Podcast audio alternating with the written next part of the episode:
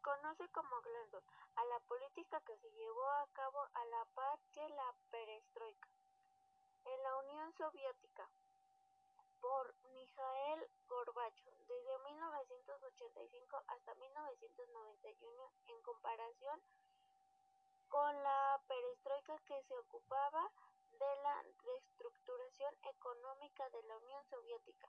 La Glasnost se concentraba en liberalizar el sistema político.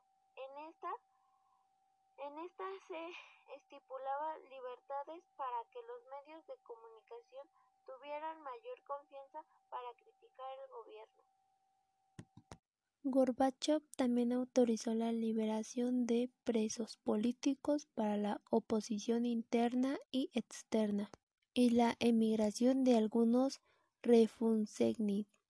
El objetivo más expreso de la Glasnost era crear un debate interno entre los ciudadanos soviéticos y alentar una actitud positiva y entusiasmo hacia las reformas que se encargaban. Sin embargo, esta política de apertura se volvió en contra de Gorbachev al incrementarse los problemas económicos y sociales por efecto de mismas reformas y al incrementarse la crítica de la población soviética contra la dirección política del PCUS.